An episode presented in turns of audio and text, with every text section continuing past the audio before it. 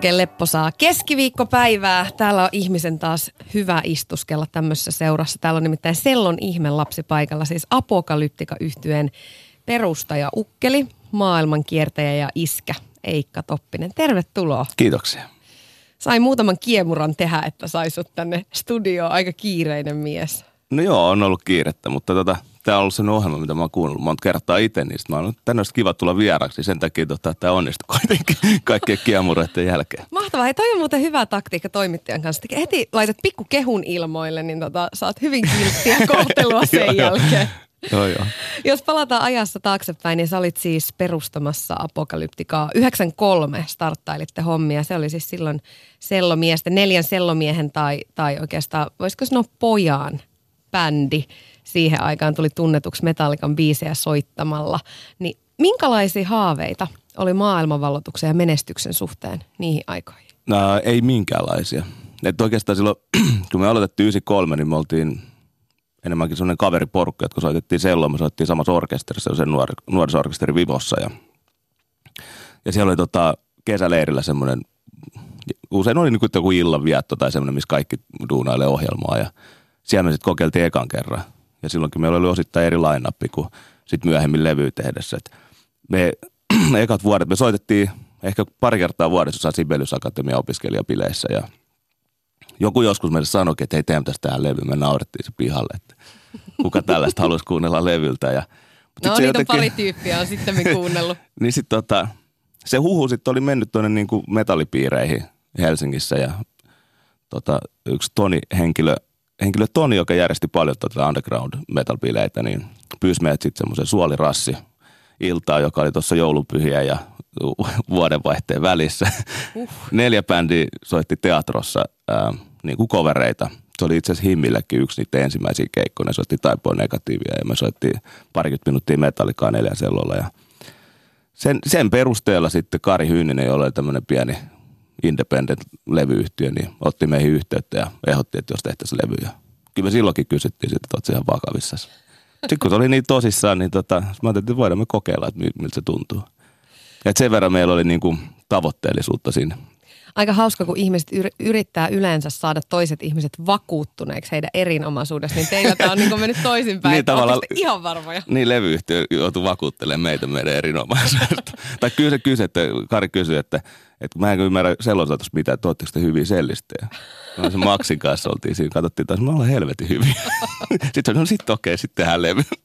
Et, aika, aika semmoisen, että sitten mä muistan, kun se levy oli valmiskin, niin vaikka me oltiin sitten tosi tyytyväisiä, niin silloinkin me ajateltiin, että jos me tuhat levyä myydään Suomessa ja saadaan muutama keikka, niin se olisi ihan jees. Et kaikki kuitenkin opiskeltiin klassista sellosoittoa, että se oli niin kuin meidän se päätähtäin. No on niitä myyty nyt sitten vähän enemmän kuin tuhat, et, että niitä on kuitenkin myyty niitä levyjä lopulta miljoonia. Te olette esiintynyt varmaan lähestulkoon kaikilla suurimmilla festareilla Euroopassa ja Jenkeissä ja nytkin tämä koko syksy menee siis keikkaillessa ympäri maailmaa.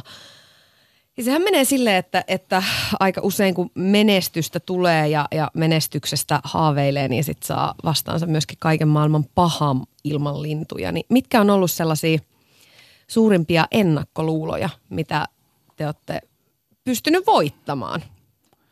No joo, niitä on kyllä riittänyt. niitä on riittänyt tässä matkan varrella.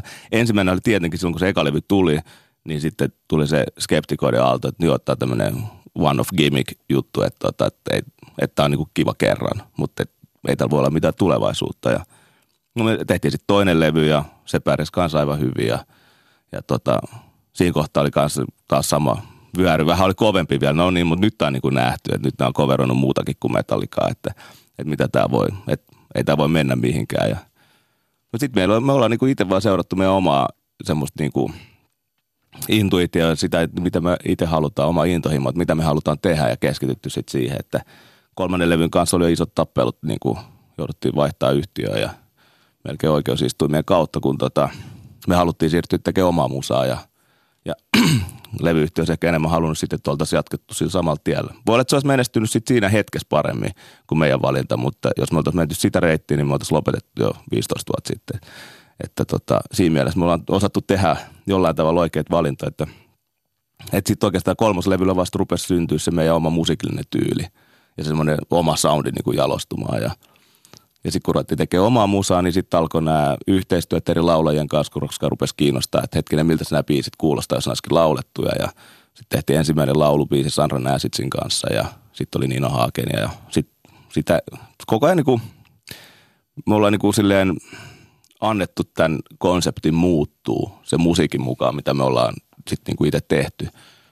Ja aika silleen laajalla spektrillä loppujen lopuksi, jos on kahdeksan levyä, niin ne on kaikki hyvin erilaisia toisistaan, että mikä monelle bändille olisi surma, mutta meille se on selkeästi ollut niin se, se hyvä juttu, että et en tiedä, että kyllä kaikenlaista joka vaiheessa on riittänyt sitä vastustusta, mutta se tavallaan kuuluukin tämmöiseen vähän tavallaan marginaalisemman musiikin niin kuin tekemisen perusluoteeseen ja siihen anarkistiseen asenteeseen, että pitää olla jotain niin kuin vastetta, ei sitten muutettu mitään. Se on mahtavaa, että kun kuulee näitä tämmöisiä ennakkoluuloja ja, ja loan niskaa heittäjiä, niin sitten voi niin näyttää keskistä ja jatkaa vaan entistä niin isommalla vaihteella eteenpäin. Mutta parikymmentä vuotta uraa takana ylikin sen, niin lista, tämmöinen niin saavutusten lista on ihan älyttömän pitkä.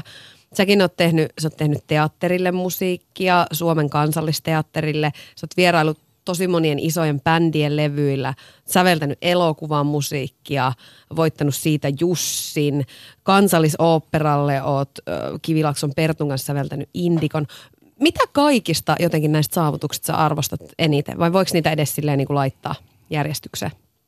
En mä oikeastaan niin kuin ajattele niitä sillä että niin kuin, ne on niin kuin tehty duuneja, että sitten niin kuin kun ne on tehty. Mm. Totta kai ne niin kuin – jos niitä rupeaa joku lait, asettelee tolleen, no, niin että joo, ja on tässä nyt kaikenlaista tullut, tullut tehtyä. Ja sitten oikeastaan mä, mä, ehkä enemmänkin ajattelen sillä, että mä oon niinku kiitollinen siitä, että mä, mä on tota, mulle on tarjottu sellaisia niin kuin töitä, että mulla ei ollut kokemus niiden tekemiseen lähtökohta tai todistettua niin kuin historiaa ja silti mä oon saanut päässyt tekemään niitä ikään kuin pääkallopaikalle. Että mä oon sitten saanut tehdä ensimmäinen teatterityö on Dostoevskin rikosrangaistus kansallisteatteriin vuonna 2000 vai 2001 mikä oli mulle ihan uusi maasto, mutta että pääsee heti tekemään se iso jutun, iso haaste ja sitten selvii siitä, niin se on ehkä niin kuin, mä oon jotenkin iloinen siitä, että sitä, se on ollut paras tapa kehittää niin kuin omi, oma ammattitaitoa. Yksi, yksi isoimpia juttuja ehkä oli kuitenkin mulle henkkohtaisesti se Wagner Reloaded, mikä tehtiin Saksaan sitten taas sellainen hillitön tanssispektaakkeli. Että siinä oli myös älytön haaste, että siinä piti yhdistää, niin kuin, että siinä oli Wagnerin isoimmat hitit ja sitten piti säveltää itse loput. Ja, niin tota, siinä oli aika semmoinen tota, 130 tanssia ja orkesteria, kuoro ja niin kuin 6000 ihmistä yleisössä. Niin se oli semmoinen, semmoinen niin kuin täysin mahdottoman tuntunen juttu, mikä meni tosi hyvin. Hei, miten kun tulee, siis kun tulee tommosia juttuja vastaan, ehdotetaan yhteistyötä, että hei, te, tehdään tämmöinen niin mahoton juttu. Niin miten se jotenkin – tuleeko sulle itselle se olo, että et, äh, et, et, eihän, et, miten tämä ikinä tulee valmiiksi? Kyllä se siinä matkan varrella tulee ja joo. Kyllä se esimerkiksi Wagnerkin oli sellainen, kun mä tapasin ohja- tai sen tanssia, koreografi Gregor Seifertin eka kerran ja se selitti mulle että viisi, että mä ajattelin, että tämä ihan, nämä ihan siis päästään pimeät nämä tyypit, mutta että jos tämä onnistuu, tästä tulee tosi hyvä. Että kyllä mä haluan olla mukana tässä. Ja en, en mä tiedä, mistä mun pohjat on itseluottamus. ei se nyt ole pohjaton, mutta siis tavallaan se, että mä uskallan lähteä sitten tekemään sellaisia juttuja, että mulla ei mitään varmuutta, että selviinkö mä niistä ihan oikeasti. Mutta tai, en, totta kai sitten kaikkeen luovaan tekemiseen kuuluu sitten se niin kuin jossain kohtaa se pohjaton epätoivo suo. Mistä tuntuu, että kaikki mitä mä oon tehnyt ihan paskaa ja tästä ei tule ikinä mitään. Eli sä et ole noiden ajatusten yläpuolella? En todellakaan. Kyllä se sitten siinä, siinä tavalla se luova prosessi vetää nöyräksi. Miten sä mittaat sitä menestystä? Mikä on sulle ikään kuin se menestyksen mittari? Jaa.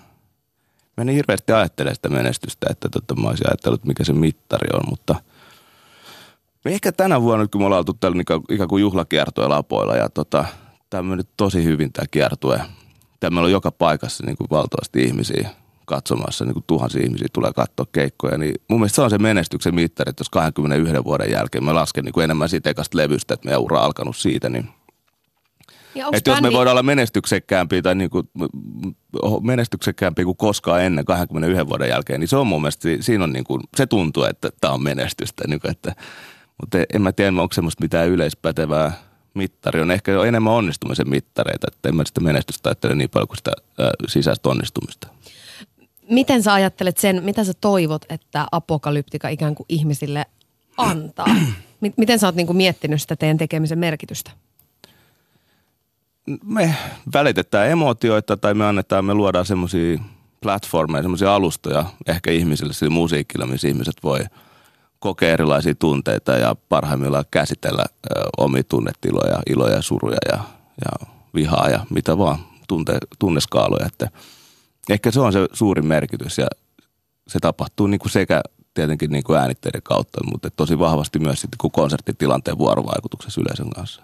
Mutta ehkä se on se, että me voidaan välittää ihmisille semmoisia fiiliksiä ja tavallaan antaa työkaluja ihmisille käsitellä fiiliksiä.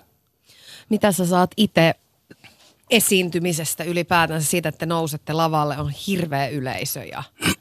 tai ei hirveä, vaan siis hirveä määrä yleisöä. Sehän se yleensä määrä loppupeleissä ei niinku ratkaise sitä konserttikokemusta niinku oikeastaan ollenkaan. Et se, se ei ole siinä keskiössä. Jos se olisi siitä riippuvainen, niin sitten olisi tosi heikolla pohjalla, koska sitten olisi aina ihan masentunut, jos siellä on vähän vähemmän jengi. Että pitää ne pikkukeikatkin niinku pystyy vetämään samalla, samalla niinku pieteetillä, mutta tota,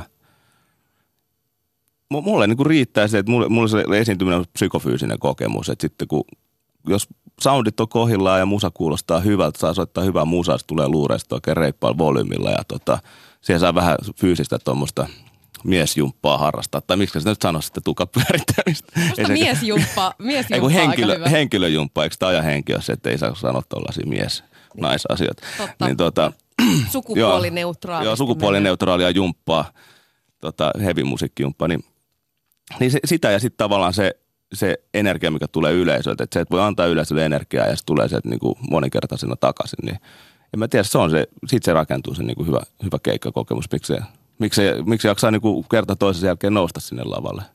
Että ei se voi oikeastaan, jos se äh, ikään kuin se motivaatio on jostain ulkoisemmista asioista kiinni, niin se loppuu aika äkkiä. Ei jaksa millään vetää tänäkin vaan 110 keikkaa, niin siinä on pakko olla, motivaatiot täytyy syntyä jokaisessa hetkessä.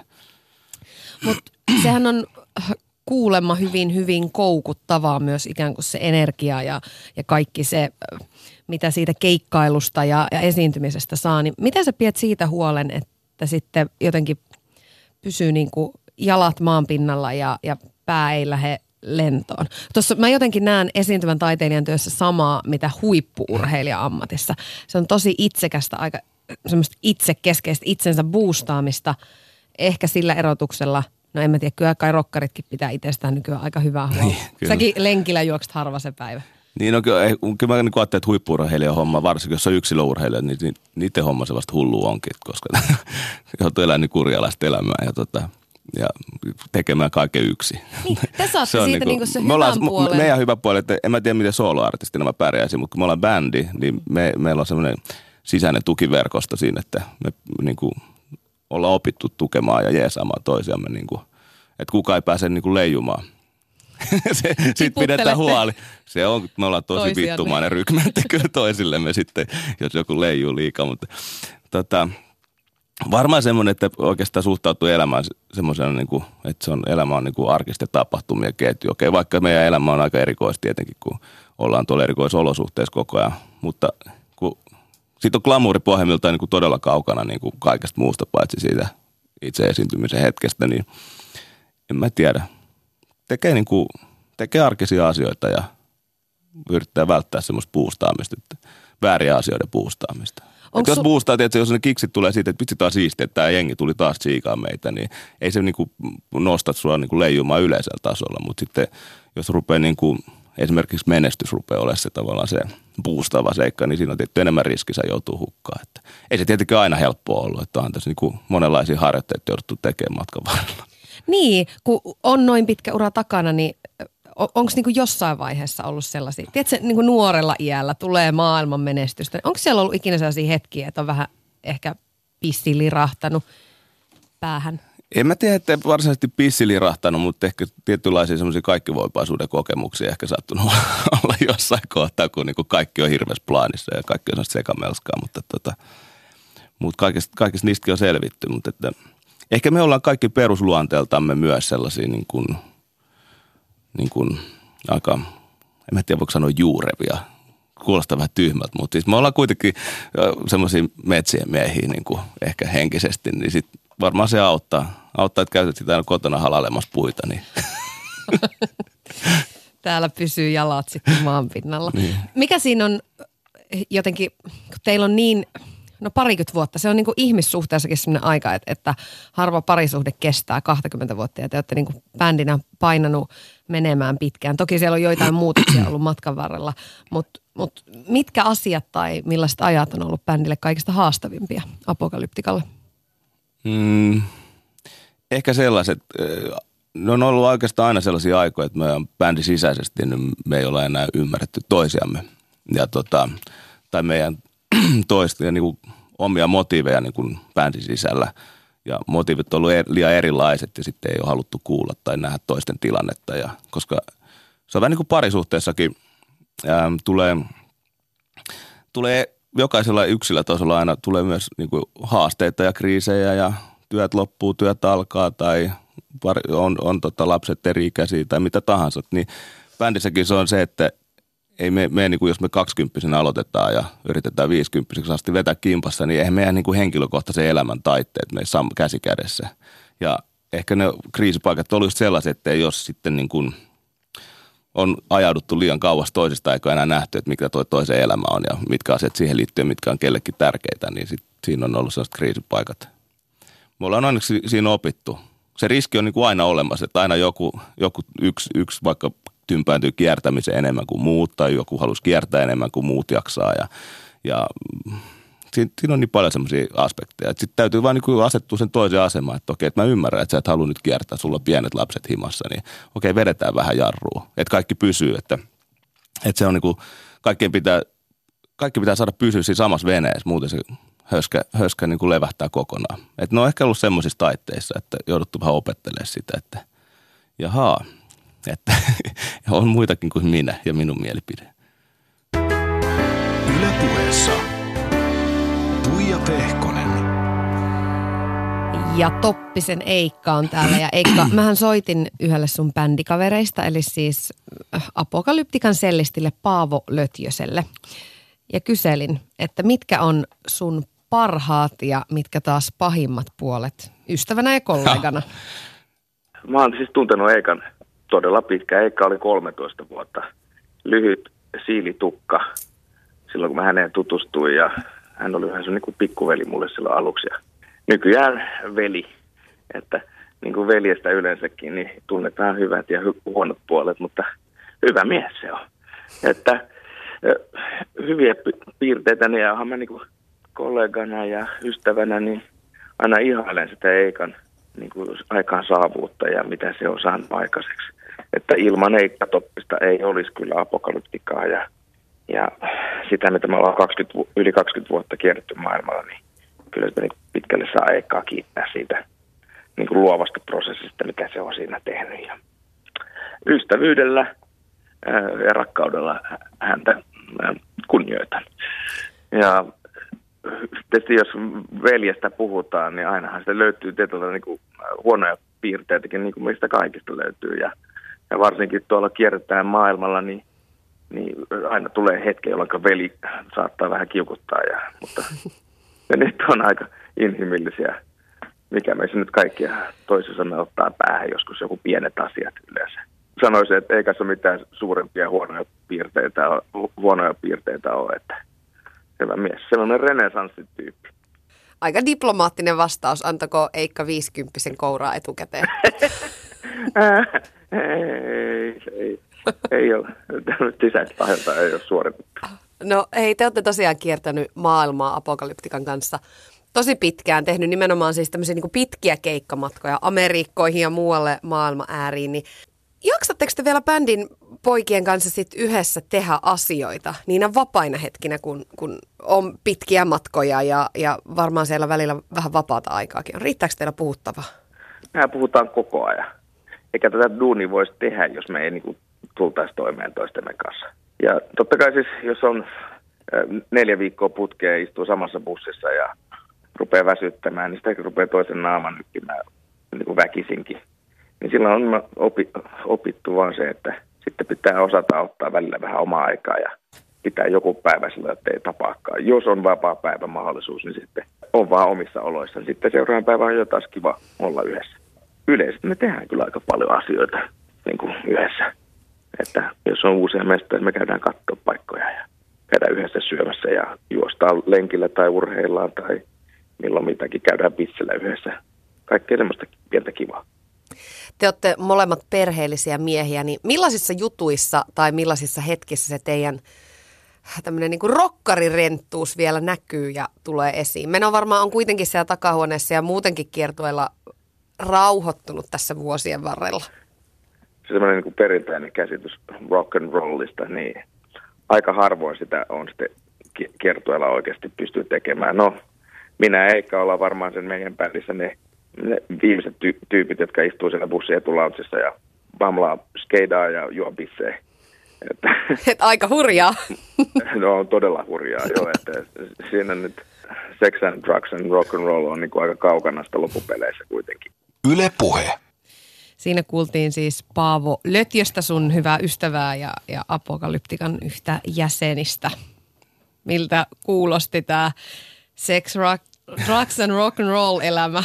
Se, semmoistahan se niinku on, että kuitenkin melkein kaikki kertoo, että meillä on niinku, mennään bussilla, mikä tarkoittaa, että me lähdetään keikan jälkeen kamat on kasasta, niin Dösä lähtee liikkeelle, että me nukutaan liikkuvassa bussissa ja herätään seuraavan aamun seuraavassa kaupungissa. Että, että siihen se niinku rajoittuu aika pitkälle siihen bussin etulaunche. se hurja, hurja roll elämä. Totta kai osataan me irrotellakin sitten, jos on niinku siihen mahdollisuus, että on niinku oikeasti vapaa päivä jossain kivassa kaupungissa ja muuten lähtee ulos, niin kyllä me niinku osataan hauskaakin pitää, mutta se vähän riippuu siitä, että jos on ihan sikana olla kiertoilla, sitten tavallaan se työ niinku tietyllä tavalla uuvuttaa tai se rutiini uuvuttaa, niin ei ole semmoista niinku virtaa, että ei ole ehkä silleen kukaan niinku niin semmoisessa nuorekkaassa vireessä enää, että jaksaisi leikkiä nuorempaa kuin onkaan. Siinä Paavohan sanoi, että, että ei olisi apokalyptikaa, jos ei olisi Eikka Toppista. Antoi aika, aika paljon siinä kunniaa sulle, niin miten sä näet sun oman roolin bändissä? No tota, kyllä mä tavallaan niin kuin on niin kuin, ei ollut se niin kuin keskeinen vetävä, taiteellisesti vetävä voima niin kuin alusta lähtien tietenkin. Kyllä mä sen niin kuin tiedän. Mä tein aluksi kaikki sovitukset meille silloin, kun me aloitettiin ja, ja tota, vastannut suuresta osasta niin kuin, suuresta osasta niin kuin sävellysduunia ja sitten ehdottomasti suurimmasta osasta niin kuin kaikesta ulkopuolista kommunikaatioa, niin kuin mitä tulee vaikka co tai tuottajiin tai kaikkeen tämmöiseen niin kuin äänitysjuttuihin. Että kyllä mä niin kuin aika paljon istun asioiden päällä, mutta en silleen en diktaattorina kuitenkaan. Että kyllä bändi on joka tapauksessa demokraattinen. Että kaikkeen, kaikkeen panos on tärkeä ja kaik, tai niin kuin välttämätön. Että siitä tulee tavallaan bändi. Että se ei ole mikään, että kaikki, kaikki voi tuoda sen oman persoonallisuutensa ja oman niin kuin taiteellisen näkökulman mukaan. No mikä sitä sitten määrittää? Sä oot kuitenkin siis äh, apokalyptikan lisäksi, niin sä, sut tunnetaan myöskin e- Eikka Toppisena ja sä näyt ja kuulut myöskin Eikka Toppisena. Niin mikä sitä ikään kuin määrittää tai ohjaa, että et mitkä ne on ne jutut, mitä sä haluat tehdä? Koska bändinä Apokalyptika on niin kuin aika makeasti rikkonut jotenkin niitä raja-aitoja eikä ole asettunut mihinkään muottiin. Mutta eihän, niin kuin, eihän voi vaan huiskia ympärille. Kyllä sulla on varmaan jokin, niin kuin, kai sulla on päässä joku mm. ohjenuora, joka ohjaa, mitä en, kannattaa en mä, tehdä. E, niin, no siis ehkä enemmänkin sillä, että, että, tota, että sellaiset jutut, mitkä, missä on jotain taiteellista kiinnostavuutta, niin tota, niin semmoiset jutut, mitkä tuntuu itsestä hyvältä. En mä osaa sitten niin määritellä, mistä on kysymys. Että hyvä esimerkki oli vaikka se, että kun tota, mulle soitettiin ja kysyt, tai no, kysyi tuohon vain elämäohjelmaan, että lähettääkö Sanni fiittaamaan. Niin sitten oli niinku itsellä koko bändilläkin heti sanoi, että joo, joo, totta kai. Moni voisi voinut ajatella, että mitä, niinku, että Apokalyptika ja Sanni, että, että miten ne niinku liittyy toisiinsa. Mutta mä, niinku koen heti, että siinä on niinku mieletön yhteys, että lähdetään siistiin. Ja sitten niinku yhtä ajateltu sitä, että joku Hevanderi voisi olla sillä, että mä en tykkää Sannista nyt, mitä ne leikkii sen kanssa. Mun mielestä Sanni on mahtava ja sillä, että, että kyllä se, erilaisten tuommoisten juttujen tekeminen niin kuin, pitää olla sen, en mä tiedä, se intuitio siitä, että okei, että sytyttääkö tämä muut, onko tässä mulle jotain niin kuin inspiroivaa. Jos ei ole, niin en mä sitten lähde tekemään. Se on soinut mulla tänään päässä se kelpaattelema. Mä oon kuunnellut nyt liikaa haastatteluun valmistautusta. Ehkä sopivasti Joo, teidän musiikkia. onko sulla koko ajan kauhea kiire? Kyllä mulla ehkä se, se on ehkä semmoinen, mistä mä ehkä kärsin eniten, on semmoinen sisäinen kiire ja semmoisen ajoittaisen riittämättömyyden tunne, että, että tota,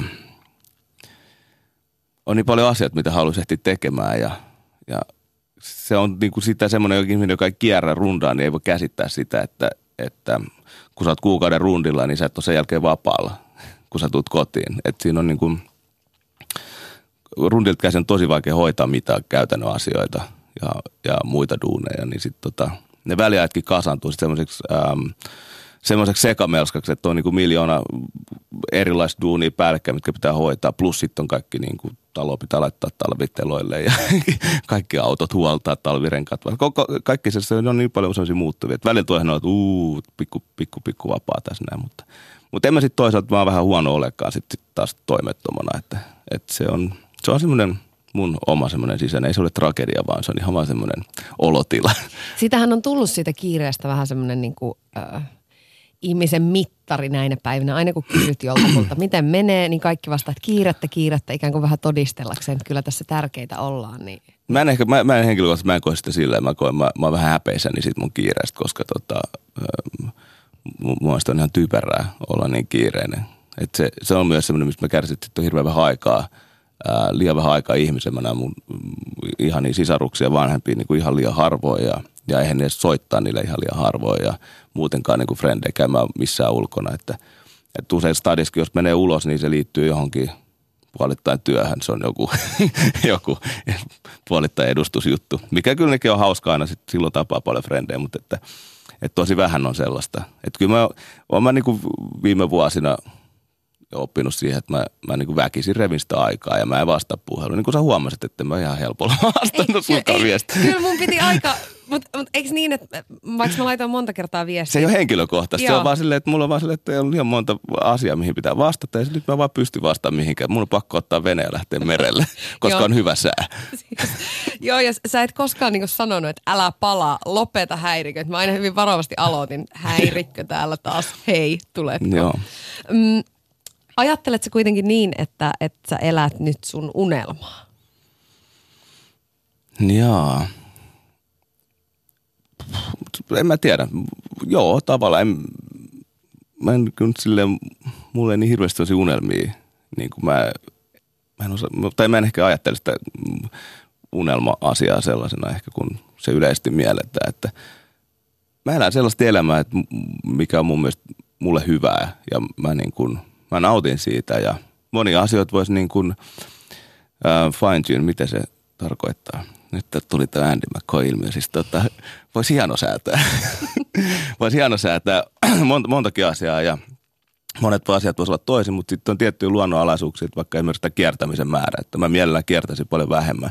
Mutta sitten toisaalta, jos me halutaan, että tämä pysyy tällä tasolla, niin meidän on kiertävä tämän verran. Eli se on semmoinen vähän niin kuin joko tai, luovuta tai älä luovuta ja ilmiö. Ja, ja sitten toisaalta niin kuin, mä oon myös opetellut ajattelemaan niin päin, että – ei valita siitä, että kauhean kun on paljon töitä. Että mm. hirveä kun on niin paljon näitä rundeja. Kun ajattelee, että näinä aikoina, kun niin kuin kaikki, koko musamarkkina, varsinkin rundaaminen on tullut enemmän kilpailuksi ja monet bändit menettää yleisöä ja muut, niin mä ajattelin, että, että, vitsi, että me ollaan onnekkaita.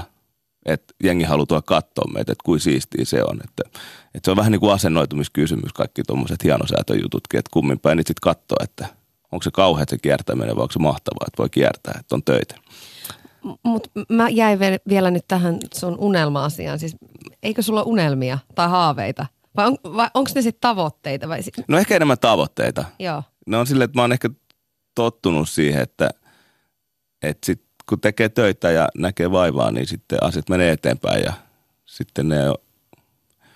Mä en niin kuin, mikä unelma? Mä en niin kuin, No se on se, kun sä fiilistelet, istut kotona ja mietit, että vitsi – jos mä esimerkiksi voittaisin lotosta, niin mitä kaikkea mä tekisin? Laittaisin uuden asunnon ja Niin, mutta sitten taas tollasia mulla on vaikka kuin paljon, että jos mulla olisi enemmän rahaa, niin mä rakentelisin taloja ja lomakeskuksia ja tekisin vaikka mitä. Mulla on niin pohjaton määrä semmoisia visioita. Mutta mä oon tavallaan pienessä mittakaavassa, mä teen niitä koko ajan. Tai aina mikä vaan, että mä ehkä eh, keskityn enemmän niin kuin semmoiseen niin kuin ä, arjen realismiin ja, ja tavallaan siihen, mikä on realistista ja mahdollista pyri toteuttamaan ne. Ja toteutankin. sä oot tekemisen ihminen. Mä oon enemmän selvästi. tekemisen ihminen. Että jos, jos niin kuin vaikka Kirsin kanssa tuossa tuli muutama vuosi sitten tuli mahdollisuus, saatiin, ostettiin tontti, hyvä tontti Himokselta ja sitten oli että, että rakennetaan siihen semmoinen vuokramökki.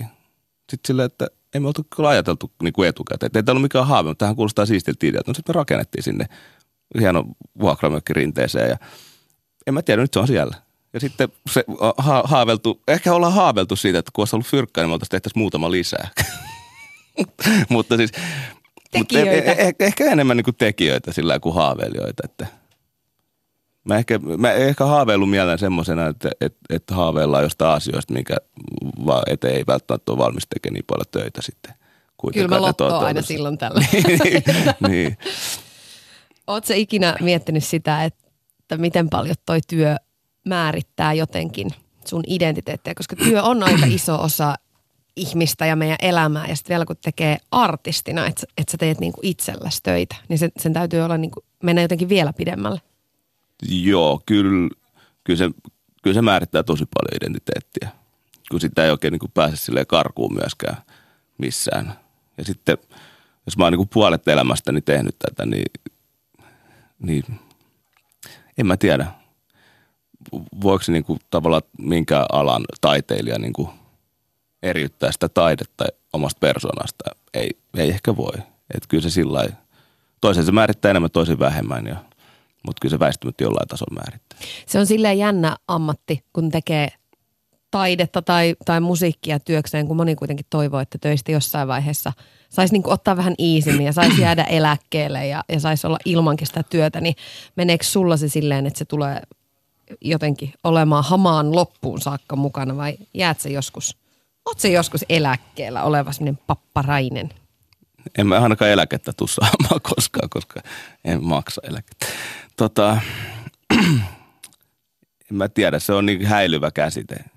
Et mun on vaikea nähdä, että niin kauan kun mä oon terve ja niin kuin fyysisesti toimintakykyinen, mä niin kuin tyhjän pantiksi jäisin. Että mitä se sitten, mitä se sitten niin kuin tarkoittaa. Että onko se sitten musiikin tekemistä vai, vai mä oon ajatellut silleen, että itse asiassa joo, itse asiassa mulla on sellainen yksi haave, että tota, et sitten kun, sit kun mä joskus jään eläkkeelle, niin mä rupean poppamieheksi. Mi- mitä sä poppaat tai, tai niin kuin, mi- minkälaiseksi Mä, mä hoidan ihmisiä. Mä hoidan ihmisiä tota, semmoisessa tiipiissä, intiaanitiipiissä. Ja tota, mulla on luut ja kivet ja mulla on siellä kaikki viidakoyrittäjä ja, ja, tota, ja sit mä vähän opiskelen osteopatia tai muuta. Ja sit, sit, sit, mä hoidan ihmisiä helvetin kallilla, että mä saan maksettua mun mm. tota, luksusjahden pahamalla. Hei, tota, onko sulla minkäänlaisia lahjoja tähän hommaan, koska oot sä huomannut tämmöistä parantajan kyvykkyyttä On, on, on, on. Mä oon to, tosi skillful tässä hommassa. Joo. Ja selvästi hyvä markkinamies ainakin Joo, joo. Mutta se, se, on mun haave. Se on mun haave ja se on mun eläkeplääni. sitä ootellessa. Joo.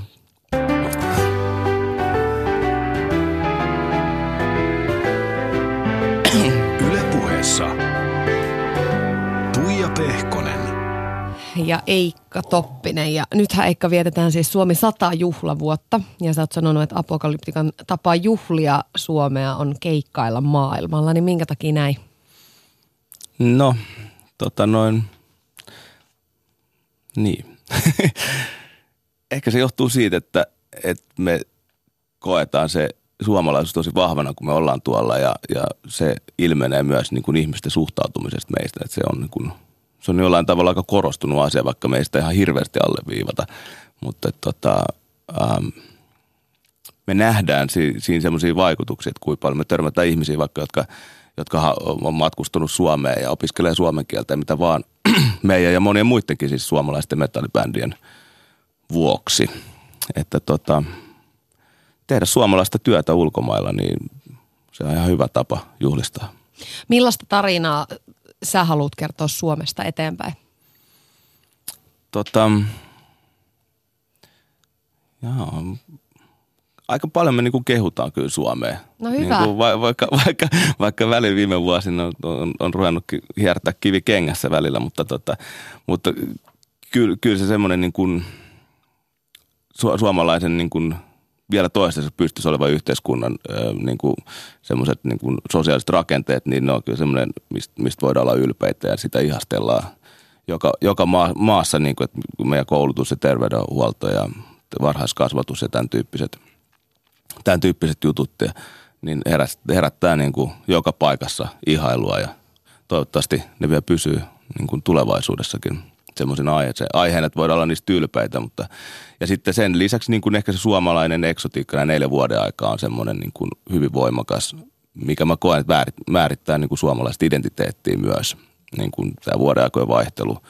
Ja, ja me niin kuin, meidän, me aina ajatellaan, meidän luonto on hirveän monimuotoinen ja runsas. No okei, okay, verrataan johonkin viidakkoon, niin ei ole, mutta, tota, mutta täällä on hirveästi erilaisia sellaisia aspekteja ja sitten myös se luonnon puhtaus ja kaikki, että, että semmoiset, sen verran pitää olla poliittinen, että, että se, se on ruvennut niin hiertää kengässä. Semmoiset asiat, mistä mä koen, että ulkomaan Suomi tunnetaan ja mistä sitä arvostetaan, niin tällä hetkellä niitä ollaan kaikki romuttamassa.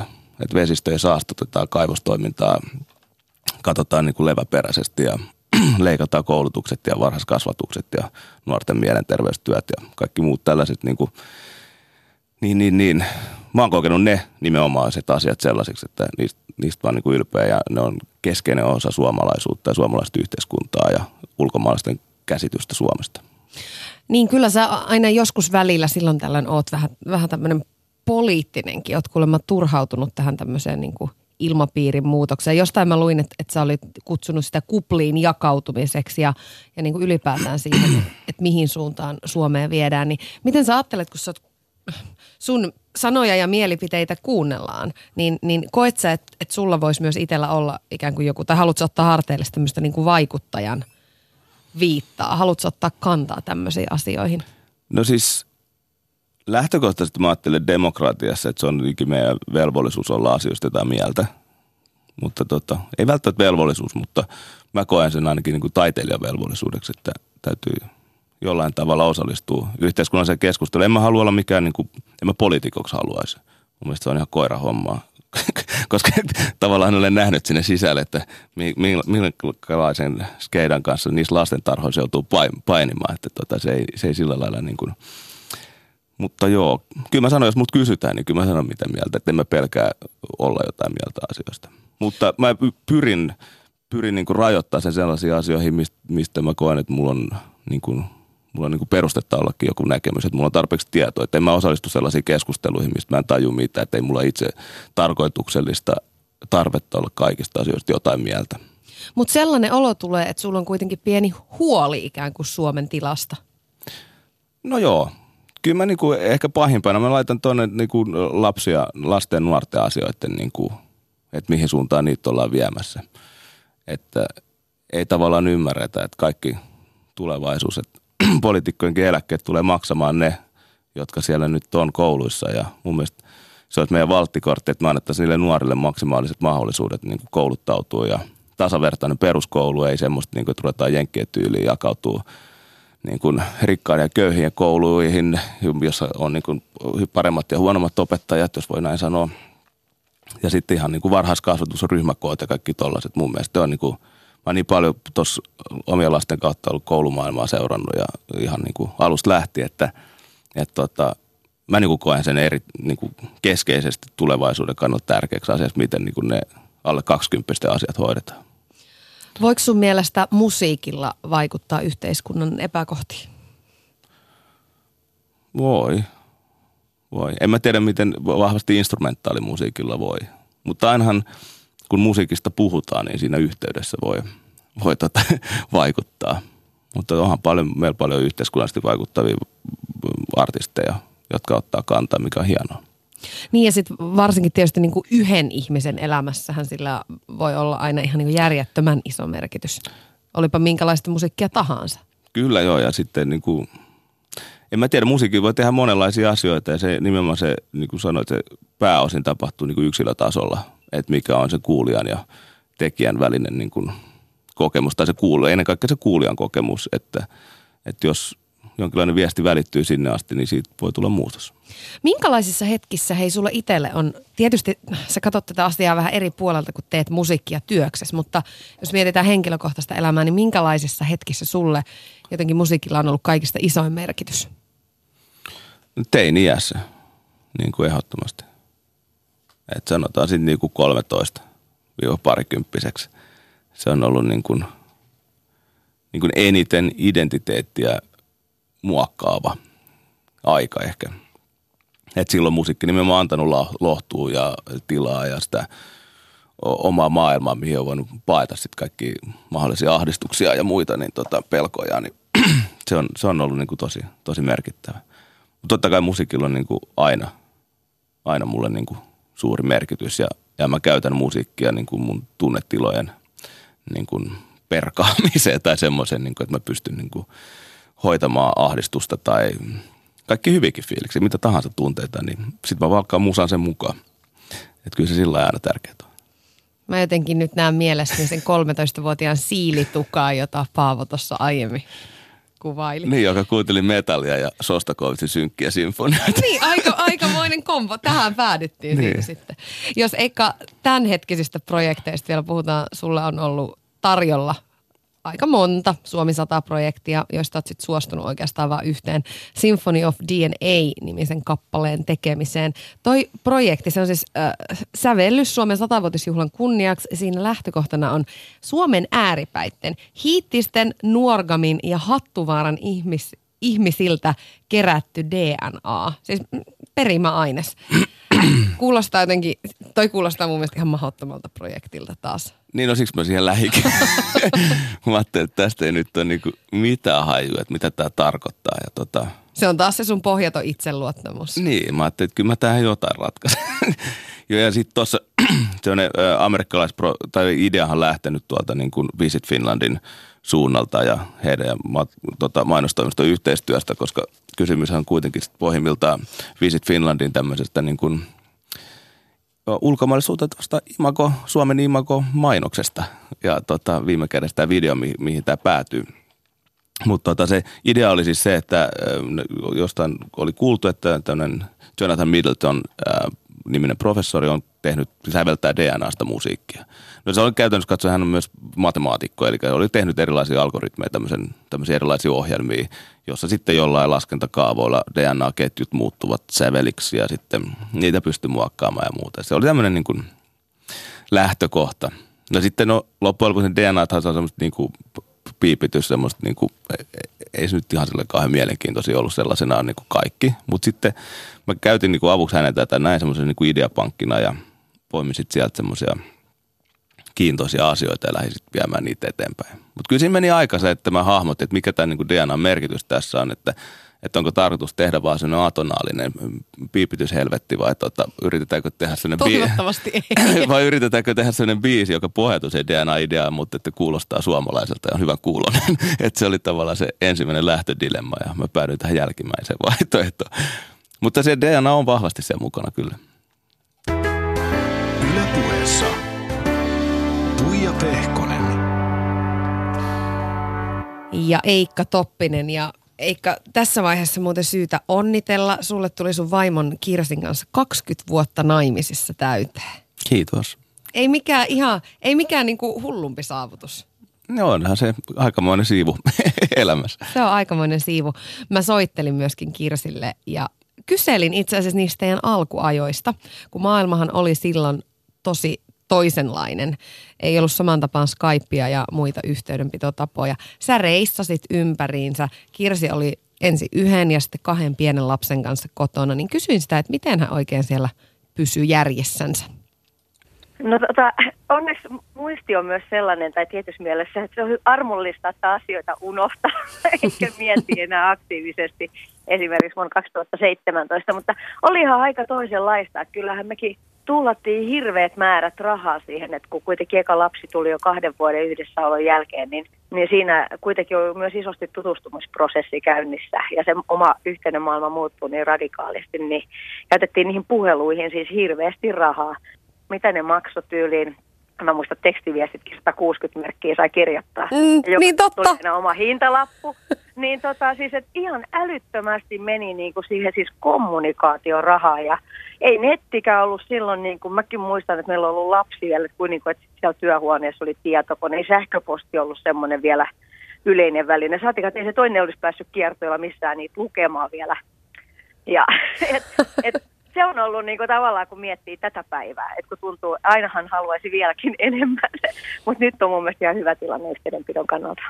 Niin, he, miten mä rupesin miettimään, että oliko se aina niin kuin markan per tekstiviesti Suomen sisällä? Mun mielestä maksoi, että mäkin tosi paljon laskin ja sitten tiedätkö, tuli tosi taitavaksi siihen, että mä ajattelin, että kolme markkaa mä nyt tähän asiaan tai näihin uhraan, että miten mä ne sinne kommunikoin, niin kuin ne asiat ja tavallaan. Ja sitten tosiaan silloin, kun lapset oli pieniä, niin ehkä se isoin asia monesti tuntui, että se meidän yhteinen niin kuin, tai se raportointiaika tekstiviestit tai miten vaan, niin liittyy hirveästi käytännön asioihin. Sitten monesti tuntuu, että aina ei muistanut niitä omia kuulumisia, niitä ihan syvimpiä kuulumisia, tai ei ehtinyt edes jakamaan. Niin. Kolmen markan rakkauden tunnustus. Aika mahtava. Joo, joo, kyllä. No, teillä on nykyään myöskin yhteinen musaprojekti ollut jo pitkään Cherry and the Vipers, niin minkälaisia haasteita siinä on, kun tekee töitä yhdessä oman aviomiehen kanssa? No ei siinä ole kyllä niinku mitään haasteita. Et jotenkin jännää tuntuu, että ihmiset kauheasti miettii esimerkiksi tota asiaa. Niin. Kun jotenkin ehkä meillä on niinku lähtökohtaisesti ollut tässä, kun alettu yhdessä parisuhteeseen, on niinku ajatus se, että me, me koetaan ja halutaan pysyä ihmisinä, jotka viihtyy parhaiten keskenään ja on toistensa niinku parhaita ystäviä. Ja sitten myös tietysti, että sitten on se rakkaus ja parisuhde ja vanhemmuus. Niin sen se tuntuu maailman luonnollisimmalta tehdä yhdessä asioita ja nauttia siitä, kun silloinhan me ollaan tavallaan bändikavereet keskenään. Et kuin riemustuttavaa tai ihanaa löytää yhdessä asioita ja luoda yhdessä asioita. Ja, et se on silloin niin kuin se, ei me olla silloin niin kuin mies ja vaimo tavallaan, vaan me ollaan niin kuin sen bändin jäseniä. Niin onhan se ihan järjetön etuoikeus myöskin. On ilman muuta. Et enemmän mun mielestä tässä aina ollut se tragedia, kun joutuu olemaan niin hirvittäviä määriä aikoja erossa, niin siitä tulee niin kuin ne, ne tosi isot haasteet. Silloin kun sä oot kuitenkin löytänyt ihmisen, jonka kanssa sä koet niin kuin niitä asioita, mistä mä puhuin, niin se on niin kuin se vaikeus tietää sitä erossaoloa. No, miten sitten, kun Eikka palaa noilta kiertueeltansa ja maailmanmatkoilta kotiin, niin onko teille muodostunut sellaisia jotain rutiineita, joita aina toistatte, että miten se paluu kotiin ja arkeen sujuu sitten parhaiten? No tilannehan sitten taas kotijoukoilla aina vuosien saatossa on muuttunut kauheasti, riippuu aina omista työtilanteista, minkä ikäisiä meidän lapset on ollut. Eli oikeastaan se ei ole sikäli semmoista, että ehkä rutiinin omaisin on se oletus, että arki alkaa siinä kohtaa, kun se mies tulee rundilta himaa. Eli se hyppää niin kuin meidän arkeen ja sen tehtävä on siihen sopeutua, koska hän kuitenkin aina etukäteen tietää kiertoille lähtiessä, milloin hän on tulossa takaisin kolmen tai neljän viikon päästä. Että täällä ei odota sitten mikä se miehelle sinne hermo parantolaloma ja, ja suljet, niin kuin, vaan että hän tulee meidän elämä, joka on meidän yhteinen elämä ja mä koitan erossaolon ajalla pitää hänet niin hyvin kartalla, mistä täällä mennään ja nykyään tietysti he poikien kanssa itse hoitaa heidän välisiä suhteitaan, niin että sitten se, sit se arki alkaa ja välillä se on sellaista, että ei siinä ehdi kummempia mitään. Mulla on ihan hirveä työkaavas päällä. Että on saman tien vaan, että ties hyvä, että sä tulit ja teet sä tänään ruokaa ja, ja että nyt jo hetki kumpi käy kaupasta ja haluatko tänään saunaa ja mä en ehdi tänään saunaa ja se on niin saman tien jotenkin sitä. Yle Puhe. Siinä kuultiin Eikka Toppinen sun vaimoa Kirsiä siis. Aika topakasti puhuu tuosta kotiinpaluusta, että siinä ei paljon Se, se on ollut, no se on ollut aina sille itsestäänselvyys, niin kuin, että, että ei siinä mitään jetlaggeja niin kärsitä. Ei se, sillä se menee nopeasti ohi, alkaa vaan tekemään ja on vähän niin kuin, ei olisi poissa ollutkaan. Kyllä se, totta kai siinä on niin kuin mutta kyllä se sille menee, että kyllä mä niin kuin nopeiten palasin arkeen, että rupeaa tekemään niitä arkijuttuja ja perusjuttuja. Mun suosikki on päästä itse ruokakauppaan ja valita mitä ostaa ja tehdä ruokaa. Ja et se on ehkä, voi olla, että se ehkä tulopäivä menee silleen niin lillutelles vähän enemmän duunaa safkaa ja käy saunassa ja tolleen noin, mutta kyllä se. Ja sitten varsinkin kun paljon mennään eestään, että ei se, se, se olisi niin kuin kohtuuton vaatii, että mä ensin niin kuin pistän perheen selviytyä keskenään niin kuin niiden arkihaasteista Ja sitten mä tulisin himaan, niin sitten tavallaan niiden pitäisi olla alisteisia sille, että mitä mä jaksan tehdä. Tai että, että mä olisin niin väsyttänyt itteni kiertoilla pailaamalla niin hankarasti, että musta ei ole mihinkään. Että eihän semmoisesta tule mitään. Onko se sulle helppoa, ikään kuin se itsensä maadottaminen takas kotiin, kun sä tuut kiertoilta? Se elämä on kuitenkin, siis kun se on aika hullu kontrasti, kun miettii sitä, että, että siellä sä esiinnyt tai te esiinnytte Jenkeissä niin kuin tuhansille, kymmenille tuhansille ihmisille ja, ja teitä ihaillaan ja fanitetaan. Ja sitten sä tuut takaisin ja vaimo on siellä, että no niin, nyt ei muuta kuin ruokakauppaa tai imuroimaan. Niin, en mä tiedä onko se helppo. Ei se aina niin helppoa, mutta sitten tavallaan ei siinä auta jäädä niin tulee makaamaankaan. Että ei se sitten niin helpotu sille, että ei tee mitään. Että totta kai sitä ei niin oppinut. Sitä on enää vaikea niin erottaa, että mikä on helppoa ja mikä on vaikeaa, koska niin tottunut tavallaan niin olotiloihin ja siihen, että, niin kuin, että mikä, millaista se on niin kuin se, se aina se kontrasti. Mutta tota, onhan totta kai se välillä niin tuntuu, että on se maailmojen niin kuin ero niin kuin tosi jyrkkä rundilla sä, oot, sä luet niin kuin Daysheetistä, että okei, mitä tänään tapahtuu, monet on monet, monet, monet on safka, monet on haastattelut, monet on soundcheck, näin, näin. Sun ei tarvii itse ajatella periaatteessa omilla aivoilla. Ja himas tavallaan sit se on ihan päinvastoin, että sun pitäisi tavallaan niin kuin pyörittää kaikki, pystyy pyörittämään kaikki jutut ja ottaa haltuun, että okei, mitkä kaikki jutut on rästissä ja mitä pitää ehtiä tekemään ja bla bla bla. Et tota, mutta en mä tiedä, se on, se on niin kuin meidän arkeen. Sitähän jotenkin perinteisesti ajatellaan, että, että se kotiin jäävä tässä tapauksessa nyt vaimo on, on se, joka tekee kompromisseja. Et toinen näkee maailmaa ja siellä seikkailee. Okei, teillä on toki yhteinen musiikkiprojekti ja Kirsi nyt ei ole muutenkaan varsinkaan viime vuosina ainoastaan istunut kotona ja odotellut sua, että hän on ollut paljon myöskin teidän mukana. Mutta koetko sä, että, että ootko sä joutunut luopumaan jostain ton – teidän järjestelyn takia tai sun uran takia tai apokalyptikan takia? Paljostakin. Ihan hirveän paljosta, ettei se, se on niin kuin, kaikki ei voi saada aina samaan aikaan. Että kyllähän mä oon niin kuin ehkä ennen kaikkea just se, mitä Kirsi sanoi, että, että, että on vaikea sietää sitä, että ei voida elää niin paljon yhdessä, viettää aikaa yhdessä, kun me viihdytään hyvin yhdessä. Ja myöskin se, että ei voi olla niin paljon niin kuin koko ajan läsnä tota lasten elämässä niin kuin siinä päivittäishommassa ja silloinkin, kun ne oli pieniä varsinkin.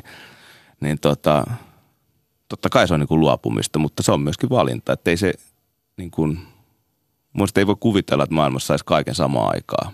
Ja, Vaikka ja sit, siihen tarjotellaankin jotenkin tässä hetkessä kauheasti. Niin, ja sitten toisaalta se, että jos mä olisin, että mä olisin niin kuin luopunut apokalyptikasta, että me oltaisiin vaan niin kuin lopetettu se joskus silloin aikanaan, niin ei se, ei se niin kuin mä en näe, että se olisi mitenkään taannut, että mä olisin ollut onnellisempi. Että mä olisin niin jättänyt katsomatta sen mahdollisuuden. Ja joskus mä mietinkin sitä, että, että, että mä näen usein sen, että ihmiset, joilla on niin kuin suuri ikään kuin unelmia, joita ne niin kuin työstää koko lapsuutensa. Ja sitten kun ne saavuttaa sen, ne on työssä ja sitten niillä on tavallaan niitä mahdollisuuksia – ja sitten kun ne saa lapset, niin sitten saattaakin luopua sitten kokonaan. Sitten mä mietin, että mikä esimerkki sellainen, että sitten ne siirtää sen lapsinsa sen, että pitää olla unelmia ja pitää tehdä töitä sen eteen, että sä saat sen niin kuin tavallaan vaikka sen ammatin tai sen, mitä sä haluat ja sitten sä annat periksi mm. taas, kun se seuraava sukupuoli tulee. Että en mä tiedä. Mä sit, että tavallaan on luopunut ja tavallaan mä oon saanut, että mä niin kuin, kyllä mä niin kuin koen, että mä oon plussan puolella niin kuin sen saamisen ja luopumisen suhteen sitten kuitenkin. Mulla on tosi läheiset ja rakkaat välit tuota, lapsiin, niin en mä paljon voi enempää vaatia tai toivoa. Sitähän monesti vasta niin kuin jälkikäteen jotenkin ymmärtää joistain asioista, että, että miten pienistä jutuista tämä elämä on kiinni. Että, että niin kuin mikä juttu joskus johti mihinkin, niin minkälaiset asiat sulle näin jälkikäteen on ollut semmoisia, jotenkin semmoisia käännekohtia tai isoja vaikuttavia tekijöitä, jotka on – tuonut sut niin kuin tähän hetkeen ja ehkä siihen onnelliseen olotilaan, jossa sä nyt oot? Hmm. Tota, mitäs mä nyt sanoisin? Niitähän nyt on niin, sitten niin kuin eri ikävaiheessa ollut niin paljon erilaisia. No sanoin joki. Niitä on niin monta. No mutta sanotaan, ihan joskus teinä se, että mä rupesin käymään hevostallella. Se oli tosi keskeinen. Se, se mä sain tilan niin kuin itselleni sellaisena kuin koin olevani – Ää, sitten mä pääsin Hannu Kiiskin oppilaksi Sibelius se oli yksi käännekohta. Sitten tota, tietenkin kun mä tapasin Kirsin, se oli niin kuin valtava käännekohta. Se muutti niin kuin tosi voimakkaasti mun su- suuntaa, mihin mä olin niin kuin menossa, tai ehkä mä sain semmoista suuntaa niin kuin mun suunnattomuudelle. Ja tota, Vaimoilla on sellainen Vaimoilla on parhaimmillaan todella suuri, suuri vaikutus. Ja tota, en mä tiedä, sit, elämä on niin semmoinen niin, niin iso kirjo erilaisia asioita ja, ja se, että mä Kirsin kanssa, me ollaan niinku kohdattu kaikki, se niinku voitu kohdata niin monia sellaisia ihmisen olemisen kysymyksiä tässä matkan varrella ja, ja Kirsi on osannut antaa mulle tilaa ja mä, mä, olla, mä oon osannut esimerkiksi aikana käydä terapiassa sitä varten, että mä saan oman pääni selkeämmäksi niin kuin siitä, että mitä, mitä mä haluan. Ja mä luulen, että ihmiset tulee aina eri, puhutaan kahden, kolmen, neljän, viidenkympin kriiseistä, niin ne on vaan niin kuin nimikkeet ikään kuin sille, että ihminen tulee jonkinlaiseen taitekohtaan ja joutuu taas aina peilaamaan sitä omaa minuutta ja itse, itseään ja saamaan siihen niin kuin vastauksia ja työkaluja. Niin tota, en mä tiedä. Näitä käännekohtia. Tuommoista mulla tulee ehkä ensimmäiset. Kyllä ne liittyy tavallaan niin kuin siihen omaan kasvuun ja perheeseen sitten kuitenkin ne kaikki suurimmat käännekohdat. Loppu on vaan duuni. Kiitos Eikka Toppinen ihan älyttömän paljon, ihan huippua, että olit täällä vieraana. Kiitoksia.